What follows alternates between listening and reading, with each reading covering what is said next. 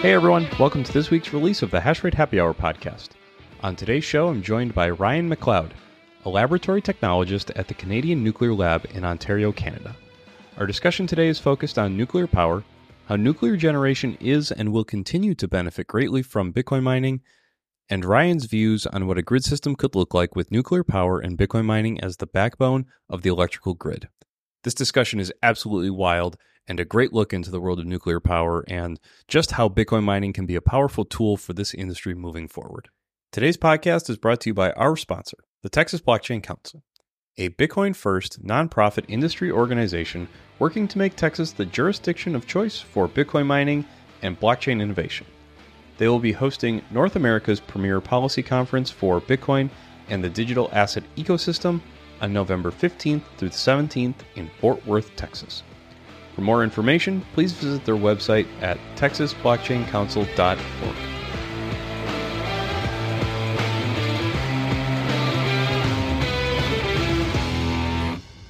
Hey, everybody, welcome back to the show. Like I said in the introduction, I have Ryan Macleod here with Canadian Nuclear Labs. Ryan, welcome to the show. Thanks for having me, Ben. I look forward to talking about some nuclear power and Bitcoin mining stuff.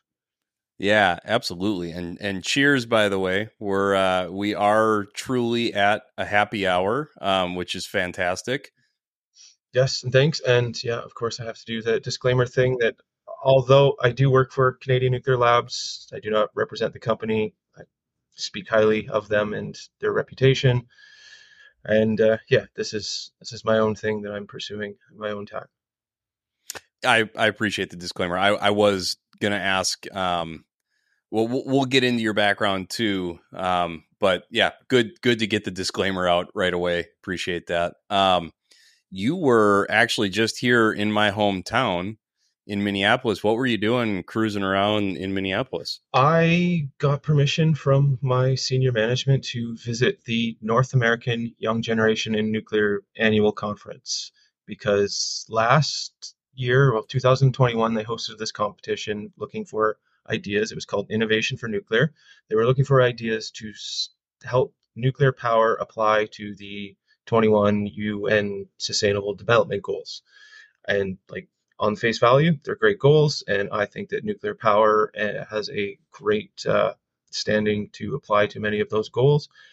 And the idea that my team proposed was to uh, use Bitcoin mining as an anchor load to amplify the capabilities of nuclear power by just plugging up a few of the uh, economic liabilities that they suffer from by basically generating too much power when it's not needed and then yeah the uh, large upfront costs need to be spread as, out over as many customers as possible. So you use a customer that you can bring with you wherever you want and fill in act as a placeholder wherever you need it until more sophisticated energy buyers enter the market.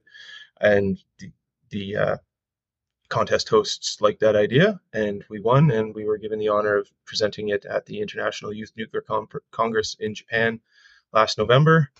And then when this uh, regional conference for the North American group came up, I jumped on the opportunity to ask my superiors if I could go because I wanted to go and at least have some representation from my team there and meet with all the other awesome people within the nuclear industry and uh, see what I can about uh, yeah. dropping a few orange pills around the conference. yeah. Oh, cool. Um, were you, so did you present at the the conference then? Only at the international one. I didn't actually present at this one, although there was a presentation specific about Bitcoin mining with nuclear power. It was on what is being built at the Susquehanna power plant in Pennsylvania with uh, the TeraWulf and Talen Energy, and Cumulus Coin is the other company part of that project and their the chief nuclear officer uh, Brad Berryman was presenting on the topic, and he did a very good job describing the um, the build out and how the infrastructure came together and the the employees that were kind of spearheading the project and how they have ambitions to make it grow bigger and to invite other large data center type facilities in there and really take advantage of having that large baseload power right behind the meter for technologies. They consume a lot of power, but also have the benefit of what the Bitcoin miners provide by that like large level of flexibility. Got it. Okay. Um, yeah. So I, I think we'll we'll probably have to. I think we got to back up just just a little yeah. bit here. Um, I think what we're going to need for for for me and the audience is uh, Ryan. Why don't you give us your background and and then what I love to to also kind of tie in because this is a show about Bitcoin mining and energy. Um, how did you how did you go from where you're at today to Bitcoin mining with all of this?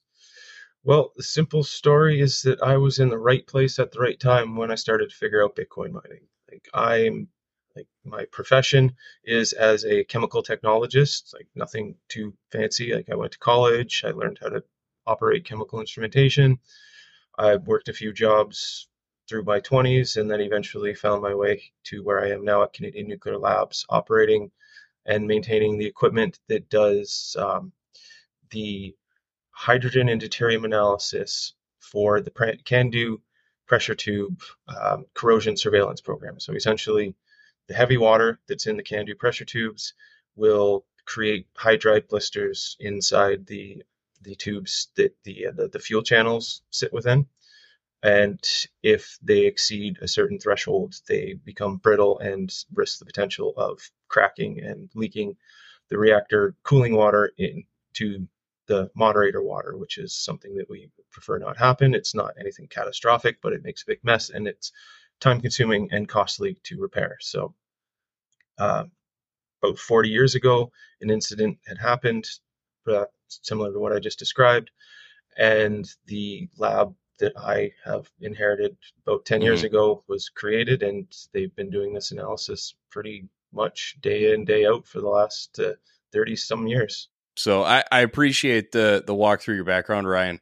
Um, you said you were in the right place at the right time for Bitcoin mining. Maybe touch on that a little bit more. What do you mean by that? Well, I'm being in the industry. We get pretty frequent updates on the like the, the status of of things going on throughout Canada and throughout the wider nuclear industry, like interesting developments. So I was really paying attention to the development of small modular reactors, how Canada has this big SMR action plan, where we're going to try to build first of a kind demonstration reactors of like six, seven, maybe eight new um, reactor types that are going to be in the range from either like five megawatts to 300 megawatts to deploy to a number of different applications that don't typically suit the large gigawatt scale reactor sizes because they need a large power base that's going to be cons- able to consume that amount of power, or it just does not make sense to build nuclear power at that scale. So, um, I figured out. Yeah. I, I came learning about Bitcoin, started to take it seriously in early 21. Like, I had cashed out from a online poker site, just a few hundred dollars, sometime I don't know, 18, 17, know, a few years earlier and I just kind of left it in a wallet and ignored it. And then in 21, when we had that really good run up in the early, uh, like January and February, I started to take it seriously when that few hundred dollars was now worth a few thousand dollars. And then from there, I just started consuming podcasts. I jumped right off, oh, yeah. right off the deep end. And before I knew it, it was like Max Keiser, Saifedean, Breedlove, Dallas, like Why Are We Bullish, all the who's who of all the Bitcoin podcasts. So, like, luckily, I steered myself in the right direction because I've heard all the stories of how easy it is to get distracted, and I got, yeah, I got lucky and stayed pretty much on the straight and narrow. And then when I heard about what Upstream Data was up to from uh, Steve Barbour and Adam O, we're in two podcasts pretty quickly together. I started to piece together how awesome Bitcoin mining is. But then it didn't really click on me until a conversation with my wife when we were. Um, it was around the time that Elon Musk had. It was the the downside. So it wasn't when he was saying yes, we're going to accept it for Teslas. It was like no, I'm no longer going to accept it for Teslas, and then just okay, big red candle.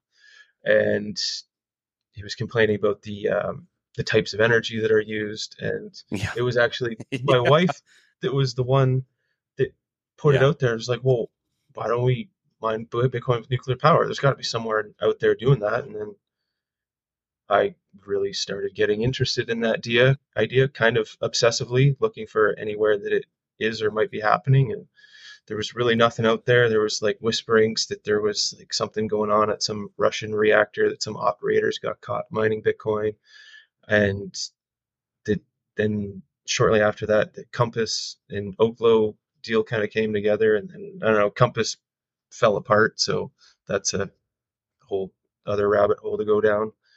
Um, and then yeah, then I eventually I I got on Twitter around the time when it was the, the conference in 21 like because everyone talking about power and bitcoin mining they had just this sad perspective of nuclear power there was like oh the nuclear power plants are shutting down it's got no future we're not going to even go down that rabbit hole. And then meanwhile from my perspective i'm like watching all this new development just start kind of like creeping up behind the scenes. I'm like like this this is the way forward. Like nuclear is going to turn around in a big way and we're going to get momentum again and then the whole world's going to shift in our favor and want to get back on nuclear power. And lo and behold it took a total energy crisis to kind of snap people back into focus.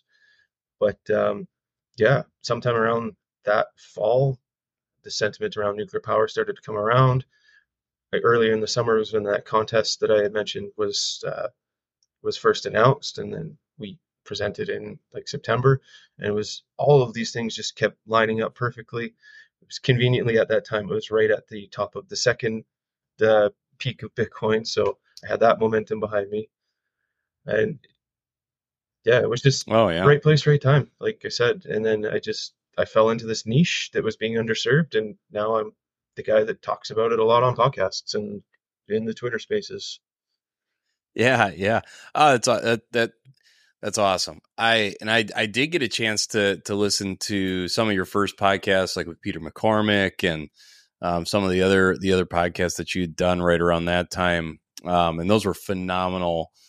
Uh, yeah, I, I think you're absolutely right. You said that you know nuclear is starting to kind of turn back around, and it is starting to get relooked at. Um, maybe maybe say a little bit more about what you mean by that like what are some of the things going on in the, the world of nuclear just i don't think that my audience is as plugged in as you are so maybe give us the scoop on like what's going on in the nuclear world that makes you say it's kind of turning around yeah well to, to get there I'll, I'll pull it back a few years and i'm sure everyone's familiar with with chernobyl. Like there was a lot of momentum in the nuclear industry getting ready to build reactors and then that happened.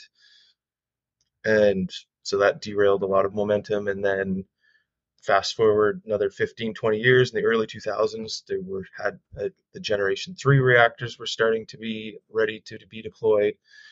But then there was other like issues we were we were starting to get more into energy conservation so there wasn't as much like power needs and it was unpredictable and uncertain on what the future demands for power were so there was a lot of these proposed projects that just kind of got caught in limbo and politics would shift, and there was a lot more. Uh, mm. A lot more stress on on going towards wind and solar types of power sources, and even though there was still things happening in the nuclear industry, and there was there were some countries ready to build the next generation of reactors. Then Fukushima happened, and like although both of these accidents had like very little casualties, and the severity of the situation was greatly exaggerated because of the nature of radiation, and everyone has basically been programmed to hear radiation and, and think that it's terrifying. But like we're exposed to radiation constantly. Like, there's radiation right now. If you had a banana, you're yeah. exposed to potassium 40 that's radiate radiative. You go for your X-rays. You fly on planes. It's really not as scary as we've been led to believe, but it's just it's one of those things that you you learn how to handle it and you build mechanical like um, barriers and administrative barriers and you just you learn how to work with it you put shielding up you um, time distance and shielding is is the way that you protect yourself from radiation if you're going to be exposed to it you limit your time and you you make sure that you have shielding and that there's other administrative protocols that you ensure that you do not get exposed to more dose than you would otherwise. And like even the people that work in the industry, they barely come anywhere near their their regulatory limits on how much dosage that they will be exposed to. And even during the accidents, like some people got exposed to maybe maybe two two to three years worth of their what what a nuclear power worker would be exposed to, like even at the extremes. Like it, it sounds scary when you don't understand it, like anything, and that's why it, education is important on this topic. And a lot of people don't get exposed to it because when nuclear nuclear power just kind of has a no news is good news kind of thing, so you don't hear about it much until it's in the news for something negative, and then that imprints itself really well in people's minds, and then it, it carries forward until they hear about it again. But then the last thing they heard about it was that, oh, I heard that yeah, that causes like deformations in the next generation, but based on a lot of the evidence that's available, like none of that is actually happening. That's that's what we've seen happen in TV, and movies, and fantasy novels, but it's not in the real world. So Yeah, they they just there was a a Netflix like th- there was like a, a Netflix docu series or documentary. I think it was about Chernobyl that was pretty aggressive on the fear mongering side of things. Um, I completely agree with you that you know the the the fear is much much easier to hang on to and people like to to talk i mean that's kind of like you know all the the negativity that you see on social media and stuff like that. So what what was some of the stuff that's turning the industry around though? So you, you said that you're starting to see like the industry is is coming back to life in a sense. You guys are looking at small modular reactors. Like what else is going on that is some of that positive stuff in in the space in the industry it just it seems we've got a new generation that's that that wants to ensure that the future is going to have reliable and abundant and affordable power that we can build anywhere and everywhere. I highly recommend that everybody that gets the opportunity to watch Oliver Stone's new documentary, Nuclear Now. Like he did a really good job of of framing out the whole narrative from the discovery of radiation and fission, like right up into through through the accidents and into like the promise of what we can do with this technology. Um, yeah. So in the meantime, what's been going on is is that many countries have decided that they want nuclear power as part of their future energy mix. There's a strong push to eliminate hydrocarbons wherever we can from their burning them for power or, or heat applications, which is a substantial amount, although there are still many different applications that petrochemicals are used for that have nothing to do with uh, uh, combustion power sources or um, transportation. So, like, we're still going to need them for many, many, many years. And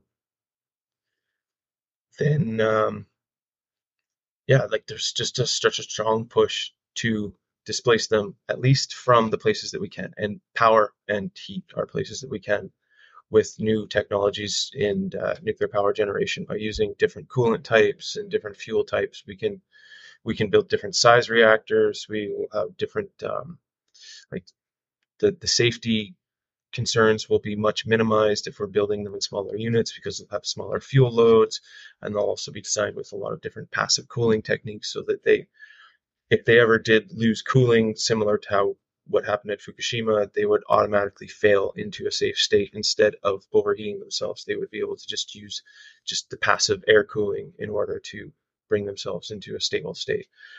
Um, there's still many countries building like large conventional reactors. I'm sure many people have heard about the United Arab Emirates just finished has almost completed a set of four reactors that will be a combined total of 5.2 gigawatts and provide about 25% of their entire power load for their country. Like they intend to use that a lot for desalination. Um, there's already talks that they're having with uh, a joint venture Wow. with Marathon Digital Holdings to build a 250 megawatt like demonstration uh, Bitcoin mining site with opportunity to expand that as the uh, as they uh, see the opportunity grow.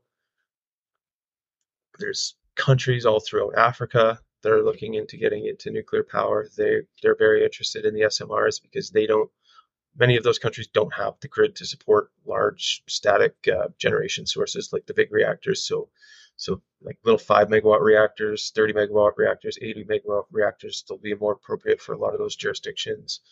Uh, most of Europe is watching what's happening in Germany and deciding that they do not want to go in that direction. So we've got countries like Poland, Norway, Sweden, like uh, Estonia, Romania, mm-hmm. and even countries that were kind of like had yeah.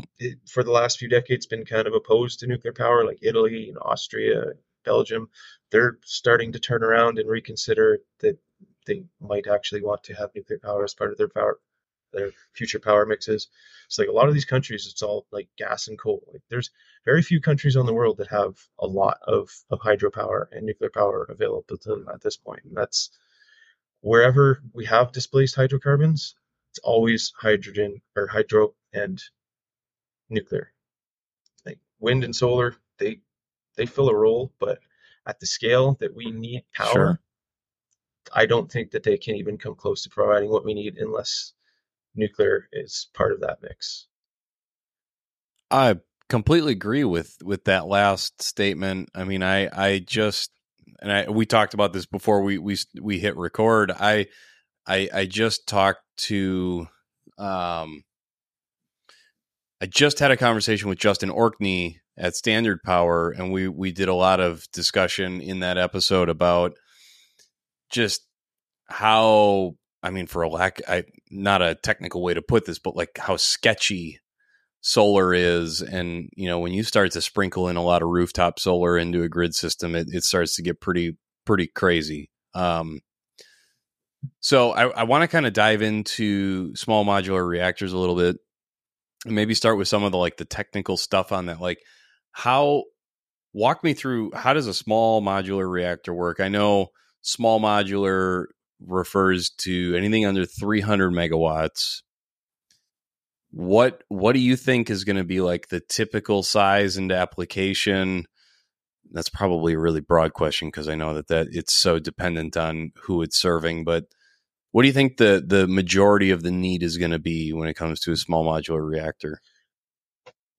It's looking like microgrids is going to be the name of the game going into the future because we're going to have a lot more just jurisdictions that don't want to have to be dependent upon their neighbors. We've been getting a few examples of how uh, precarious that can get at times if if you do not have your own house in order and your own reliable power systems. It's becoming a serious thing that there are parts of America that are having blackouts or risking blackouts that haven't had that thing for for decades or as, as long as they've been operating as as far as like recent memory. It's yeah, it's yeah. really bizarre that there's parts of America that have grids that are comparable to like third world nations that, that like like Lebanon and Venezuela. It's really not an ideal situation, and people are going to come very quickly to appreciate reliable power generation because as yeah. as great as like the the idea of the wind and the solar is they take up a lot of space and you run out of that good space very quickly and it, they're they're very disparately separated. So they're coming at the grid from all kinds of different angles.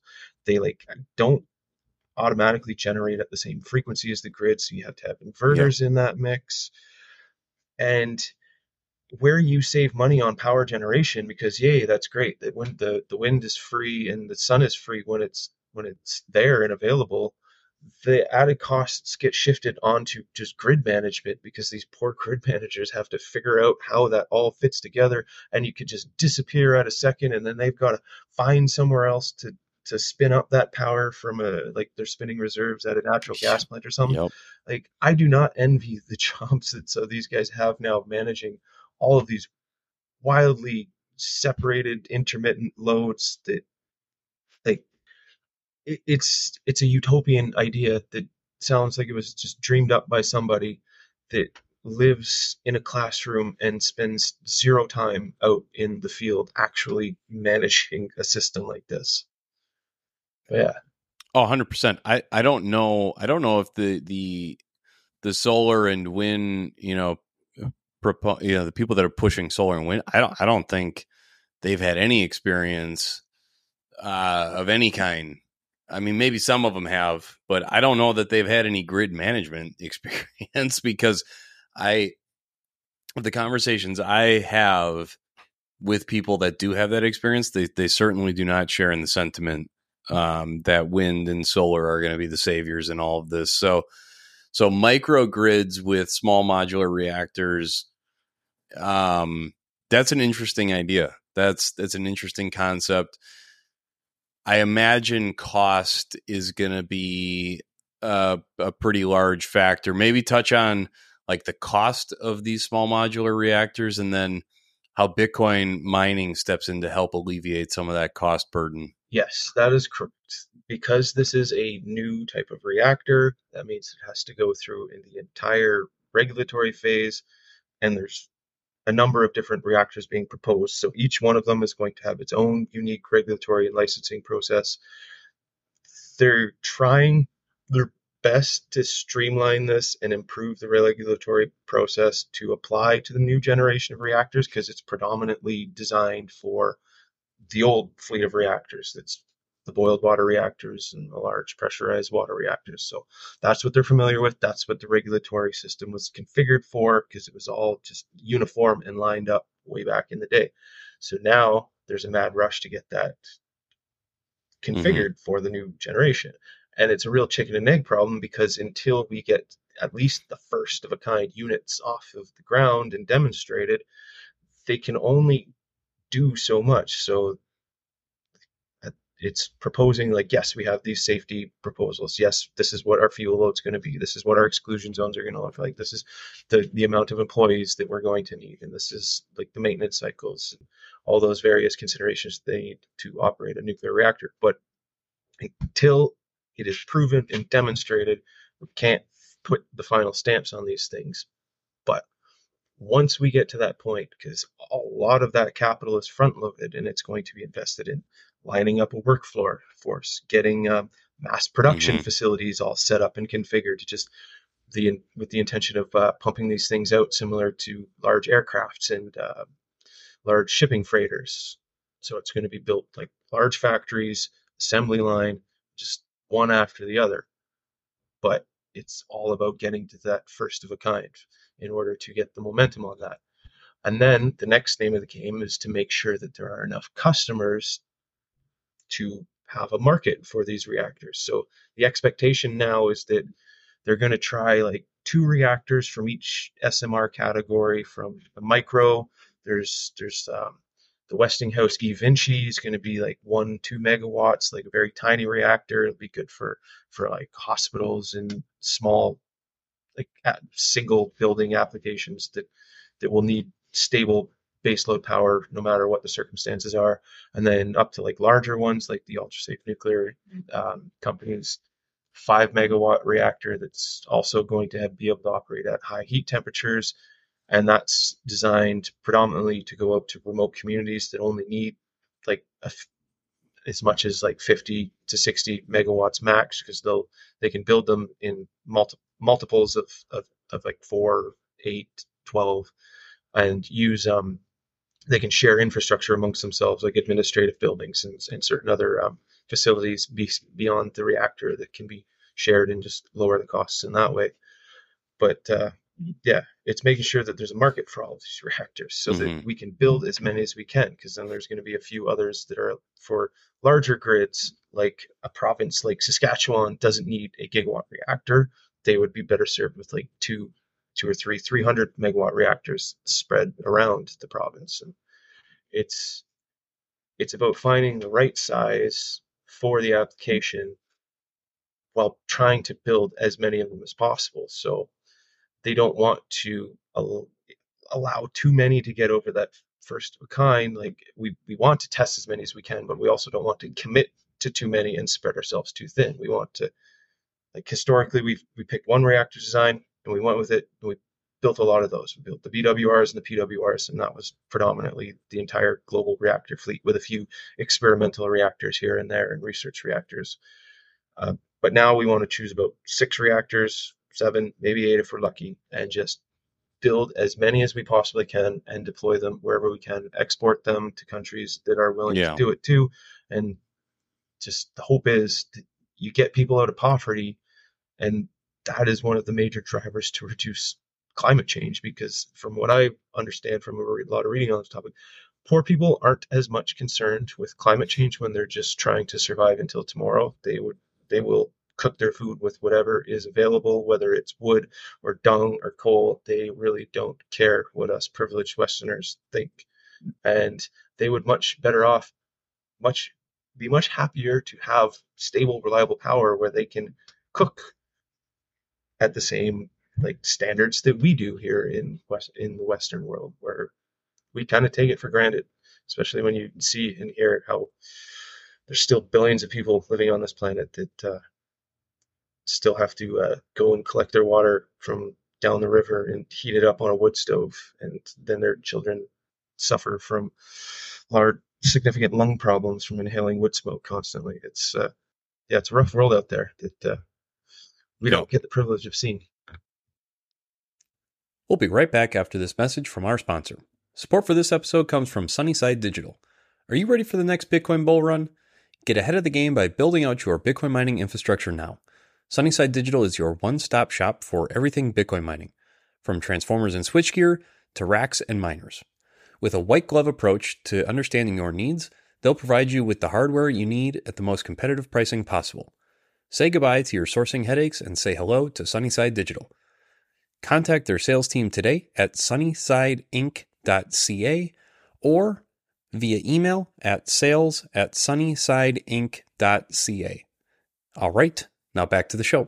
Yeah, and that then so the the assumption in there then is that bring a small modular reactor to one of these communities and have Bitcoin mining taking up 10% of the the capacity that the town doesn't technically have a need for at that point in time and then that's going to help overcome the cost burden to bring that small modular reactor there. Is is that the correct assumption? That's, to, that's essentially to, how to think I, about if that. If anybody, if you or anybody in your audience is familiar with what Gridless is already doing down there, like they're doing it at very small scale, like few few kilowatts, like maybe a megawatt or two.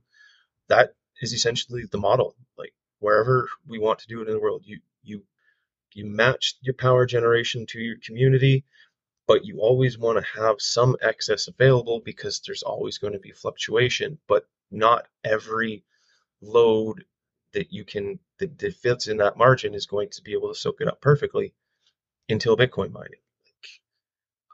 Like, i have gone as deep down this rabbit hole as i can and like just industrial processes that you can use but you can only shut them off for so long um, and so fast uh, you can load follow with various uh, um, power sources, like nuclear can load follow, but it doesn't like to because it puts stress on the core and the turbines that's really unnecessary. And it's also an economic loss. Natural gas plants can spin up really quickly, but they run at poor like emission standards if they're constantly ramping up and down they would be much better served to just stay at a constant load. Um, there's uh, like the smart home programs are another thing that they are proposing where at for now it's an opt-in thing where you can allow your local grid to control your thermostat if the demand is there for the rest of the grid.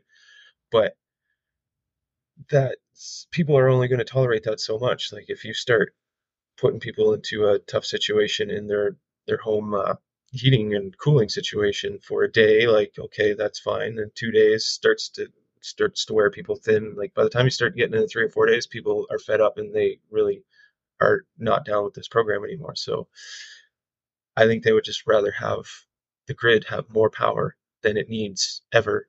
And knowing that there is a load attached to it that will always be able to shut off immediately at the first of the stack whenever that power is needed, wherever, wherever, whenever.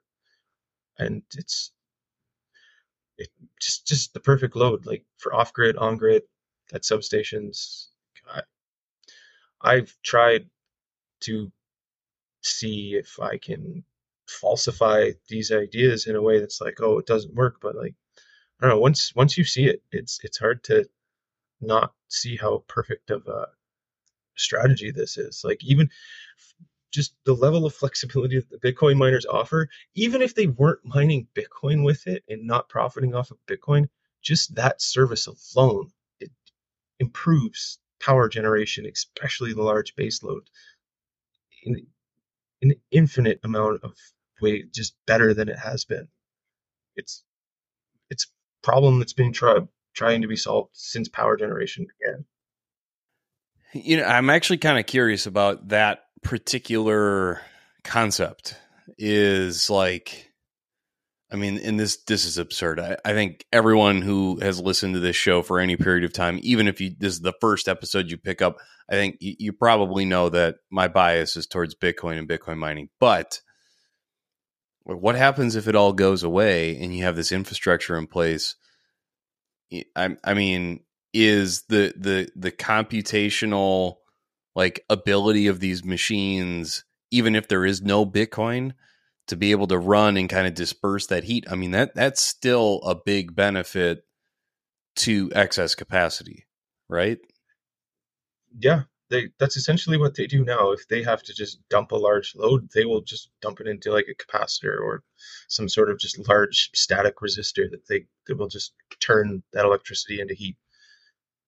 So like Bitcoin miners just play that role, but now we have that added game theory where it can actually be profitable to waste your electricity. So it changes the power generation dynamic on its head because now you can intentionally build obscene amounts of surplus. Like you can predict this community or this city is going to have a future demand three, four times more than it has today. And you can build it now without the risk that any of it becomes stranded. Like it just flips everything on its head.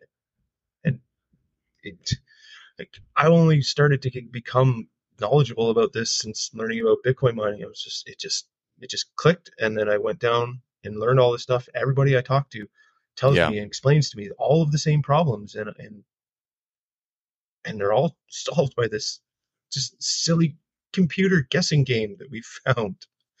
Uh, yeah, yeah, it's it's pretty incredible. I and I'm I'm so excited to see like where it's all going to go. I think you know the other answer to that is okay. So Bitcoin just goes away; it just goes to zero. Well, I honestly think that the traditional data center space is paying more attention to the activities of Bitcoin mining than people let on, and I think that there would be a really you know subs, you know there would be a real chance that traditional data center spaces would step in to fill the rack space you know for for large co-located bitcoin mining facilities. Again this is like some bizarro world where bitcoin goes to zero and and mining has you know no purpose or use I, I, honestly think that the traditional data center space could step in and figure that out and make that work too. So,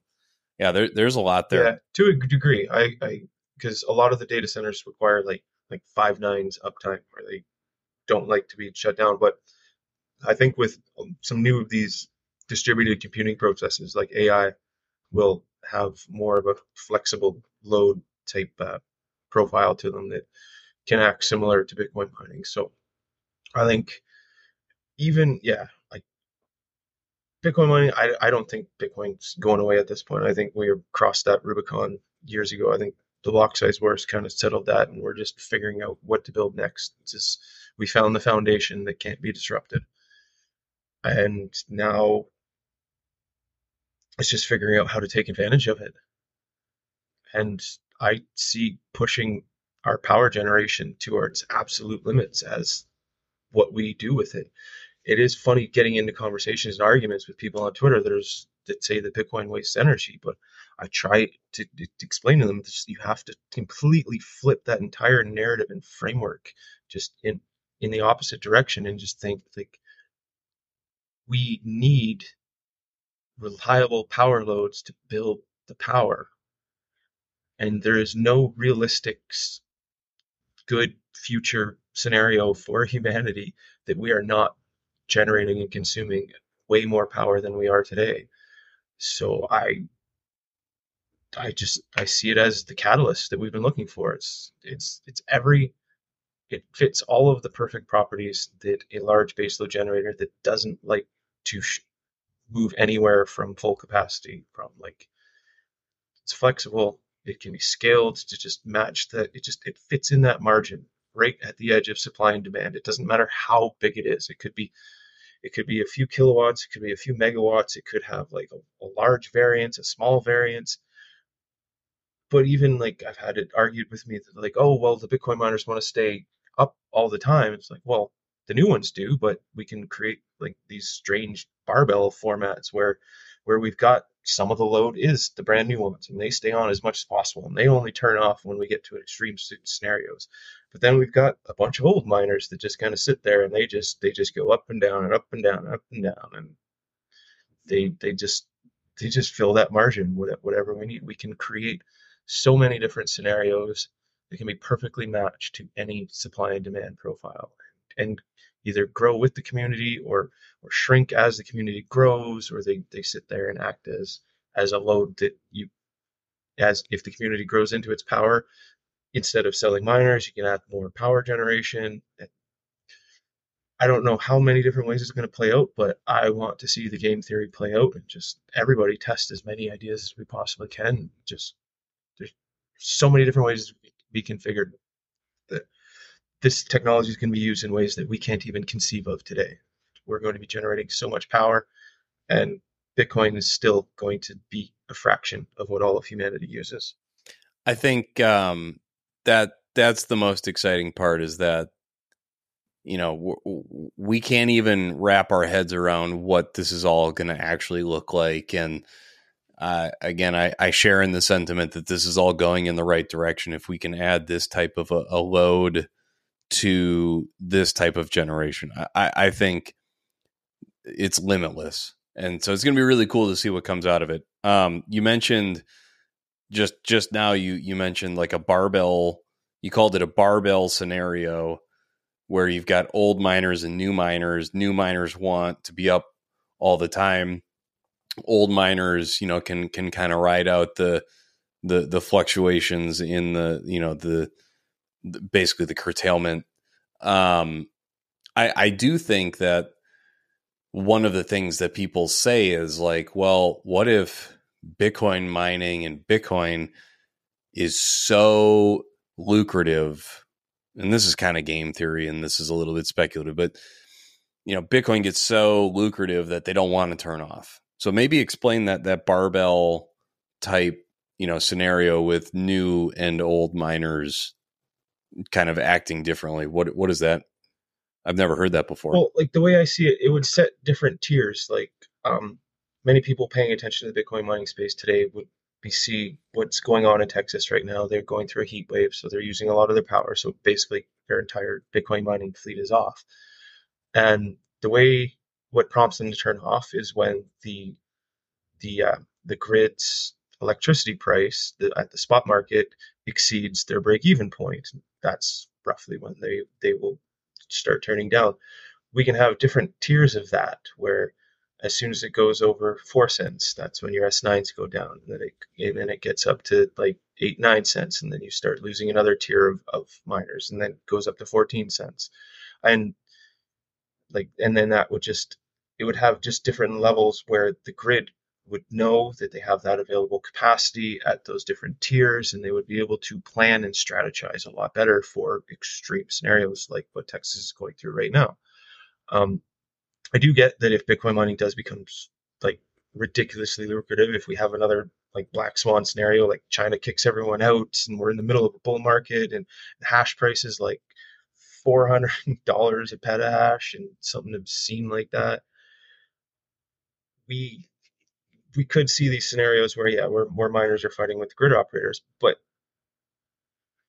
that's one of the reasons they they have contracts, so there would definitely be uh, if they're signed up for demand response programs, they would be contractually mm-hmm. obligated to turn off, or if the power generation, um, if they owned the miners for themselves, they would have that that judgment tiers. Like, like there would be occasions where even though it would make economically more sense to keep the Bitcoin miners running, there would be a social and moral priority to make sure that the hospital has the power.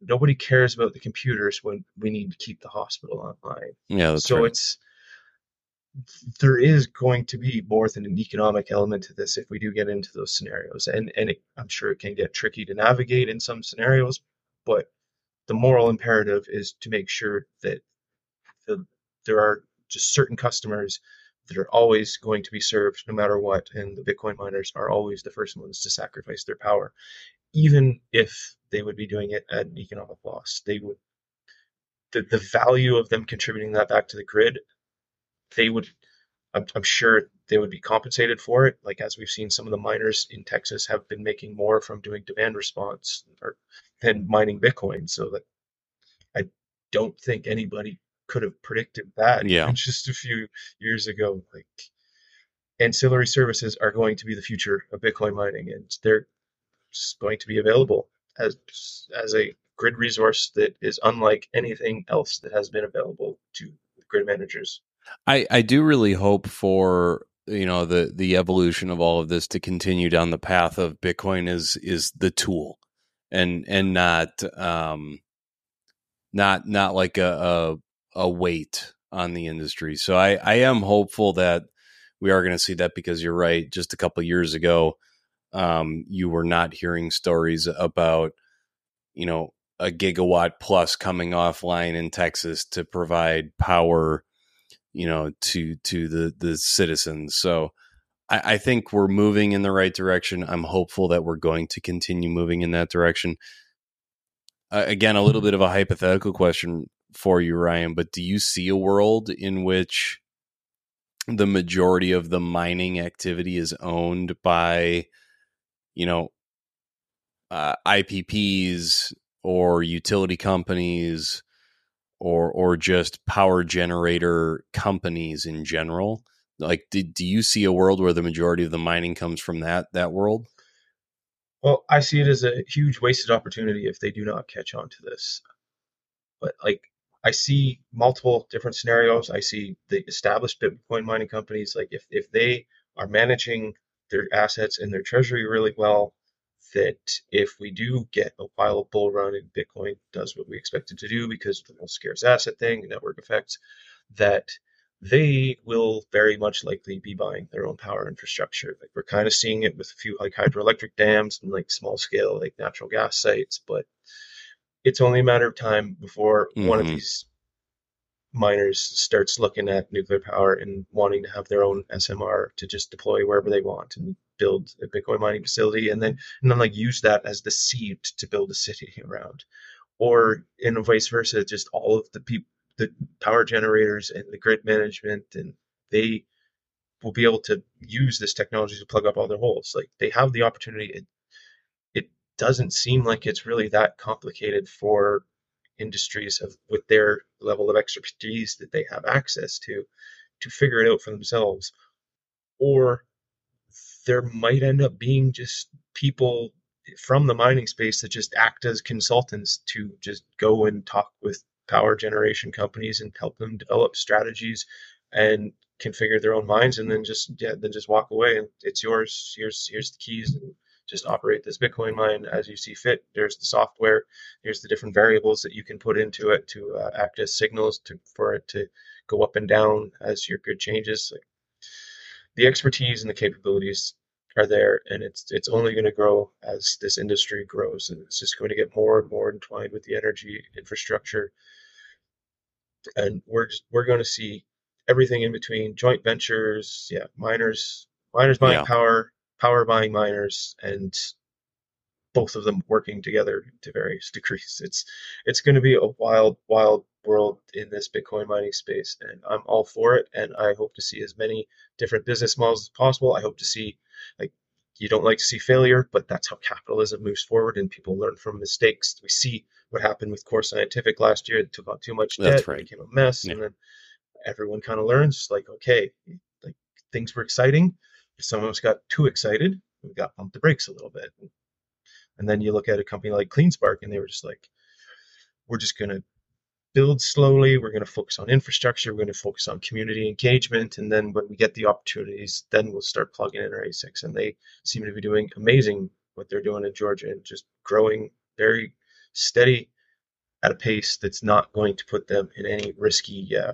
debt obligations as some of the other uh, companies got into. And then there was also the jurisdictional arbitrage, which I'm sure yeah. everyone's aware of what happened to Compass Mining when they got eager to set up a very, very lucrative cost energy uh, project in somewhere out in Siberia, but then got rug pulled when uh, Russia went a little got a little excited with Ukraine. So absolutely, yeah, hundred percent. Um, yeah, I mean you, are spot on in the differences of, of growth strategies. To CleanSpark is is definitely you know one of those mining companies that a little bit sleepy, but you know that that that approach has paid off in in gigantic ways. I mean, they're they're absolutely crushing it right now. It's it's been fun to watch. Um, so Ryan, just to to stay cognizant of the time here, um, for for the audience, it's uh, a Friday afternoon at about a happy hour time. It's it's later for Ryan uh, than it is for myself. So just to to keep a tab on the time here and be respectful of that. One of the the last questions I wanted to ask you, Ryan, is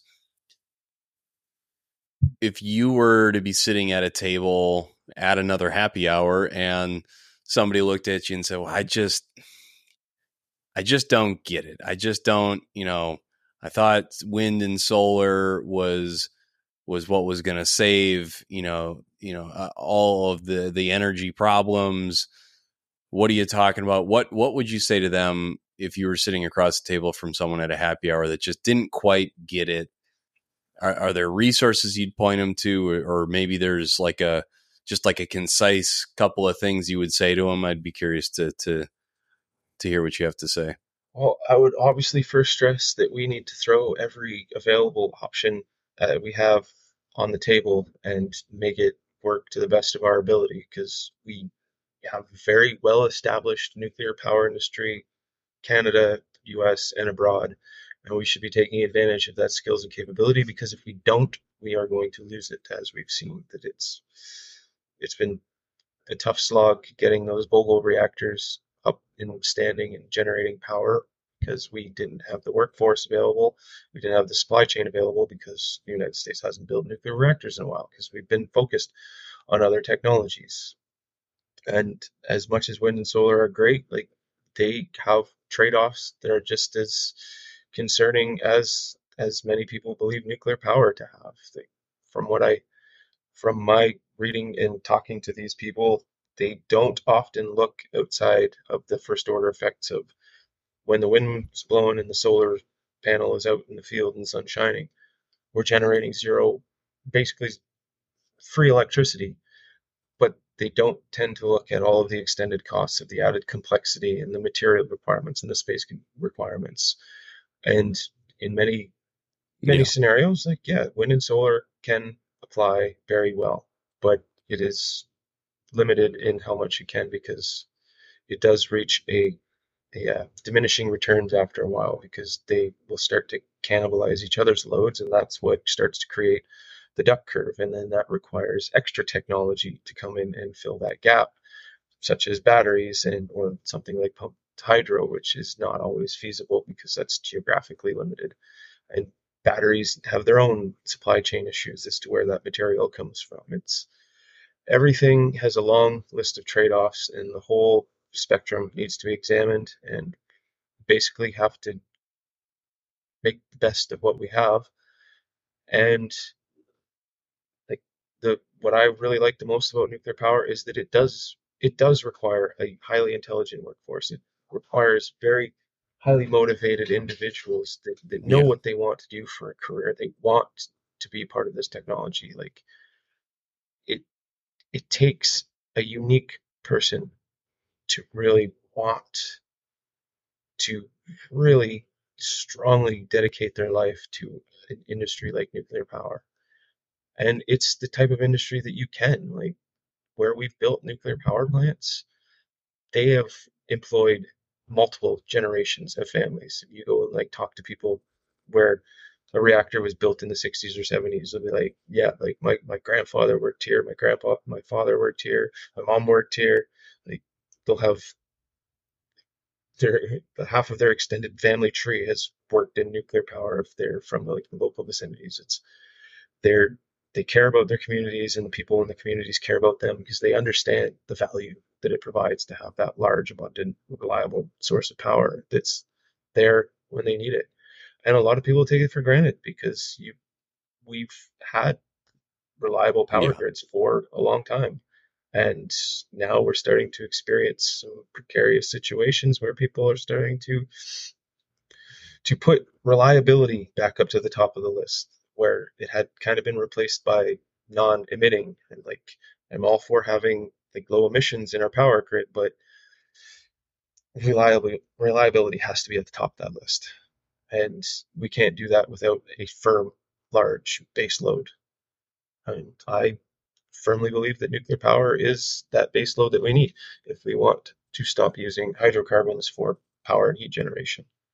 And then, because they'll they can be more valuably served for other markets like natural gas is just methane, and it can be combined with with, uh, with hydrogen production to create other more complex hydrocarbons that we can use for synthetic fuels, so that we can create like aviation fuels or synthetic diesel in various ways. Like we have that technology is available, but it requires a lot of power, which in order to get a lot of power, we need something like nuclear power. But in order to get a lot of nuclear power, to have it available to develop these technologies, we need a catalyst to get nuclear power to get there.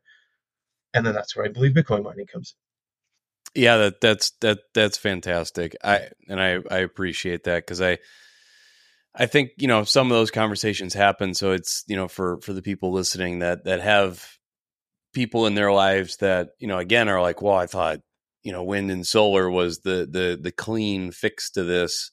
It, it's good to hear that perspective. So thank you, Ryan. Um, I like to leave room at the end of the show for my guests to to be able to give a handoff. I want the the followers, you know, the listeners, the audience to be able to find you and reach out to you and get in touch with you if if that's what you you would like as well. So you know, please give give the audience how they can get in touch with you and and maybe where they can find you. Yeah, that sounds good. Thanks, Ben.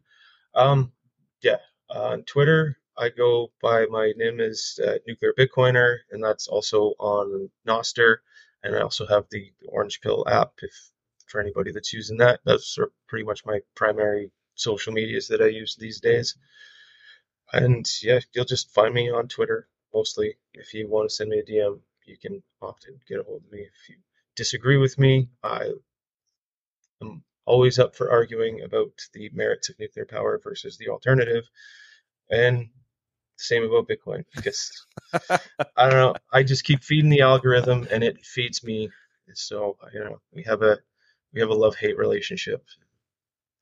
I just kind of go with it. And some days, some days you just have to turn it off because I, I I very much so do know that you you do, you certainly need to unplug uh, from from the social media world. Um, Ryan, this was an absolutely fantastic conversation. We'll we'll most certainly have to figure out how to get you back down to Minneapolis, and when we can figure that out, we'll, we'll do a an in person episode as well a um, little bit less lag, a little bit you know more personal because we'll, we'll, we'll actually be there in the flesh.